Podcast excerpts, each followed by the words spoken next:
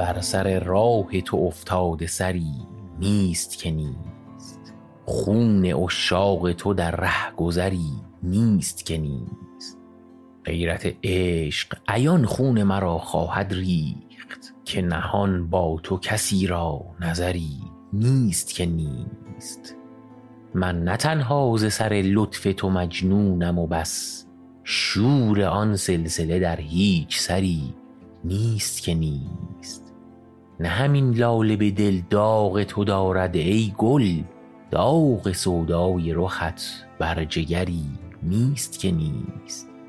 اثری آه سحر در تو ندارد فریاد ورنه آه سحری را اثری نیست که نیست. سیل اشک ار بکند خانه مردم نه عجب کز غمت گریه کنان چشم تری نیست که نیست. جز شب تیره ما را که ز پی روزی نیست پی هر شام سیاهی سحری نیست که نیست. چون خرامی به قفا از ره رحمت بنگر کز پیت دیده حسرت نگری نیست که نیست.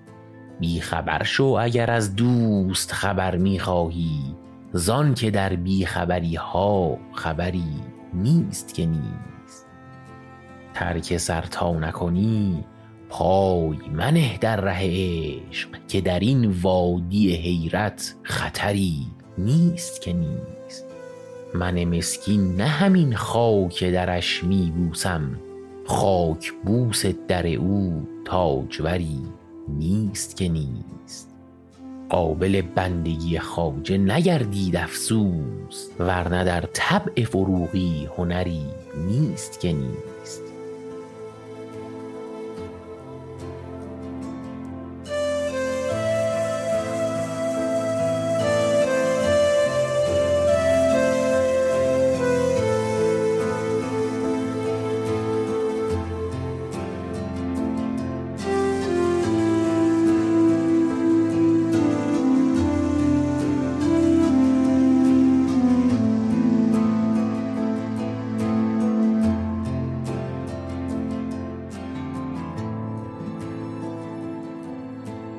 شعری که شنیدید غزلی بود از فروغی بستامی شاعر ایرانی همعصر قاجار که فتحعلی شاه و محمد شاه و ناصر الدین شاه رو در طول عمرش درک کرد.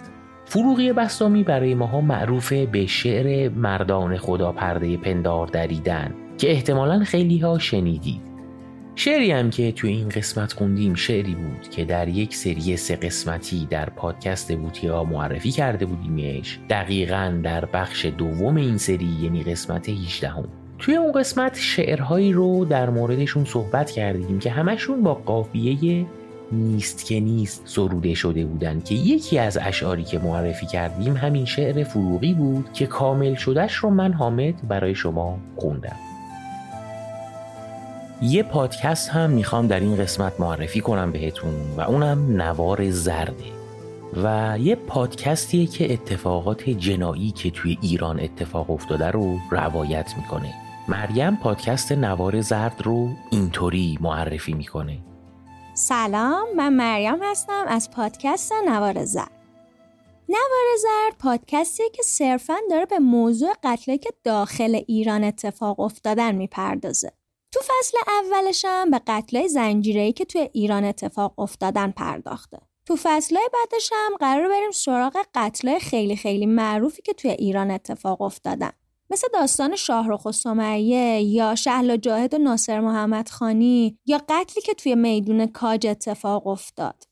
ما تو این پادکست فقط نیومدیم صرفا به مسائل جنایی بپردازیم و سعی کردیم در کنار وقایع جنایی اتفاقای تاریخی، سیاسی یا فرهنگی که اون زمان خیلی مهم و تاثیرگذار بودن هم بررسی کنیم. چرا این کارو می‌کنیم؟ چون فکر می‌کنیم اگه مخاطب بتونه با حوادثی که باهاش خاطره داره ارتباط برقرار کنه راحتتر می‌تونه درک کنه که اون زمانی که قتلا داشتن اتفاق میافتادن حدودا کی بوده و خودش داشته اون سالا چیکارا می‌کرده یا چه تجربیاتی داشته. مثلا تو قسمت اسقر قاتل که اپیزود اولمون هست غیر از تعریف کردن ماجراهای قتل میایم میگیم اون سالی که قتل اتفاق میافتادن فیلم سینمایی دختر لور برای اولین بار تو ایران اکران میشه. یعنی که چه بلایی سر آیروم که رئیس شهربانی بوده میاد. یا مثلا تو قسمت خفاش شب میگیم وقایع سیاسی دهه هفتاد و اتفاقای کوی دانشگاه چه تأثیری رو روند پیش بردن پرونده خفاش شب داشته. یا وضع سانسور در چه حالی بوده و چه فیلم یا خواننده های اون موقع تونستن مطرح بشن.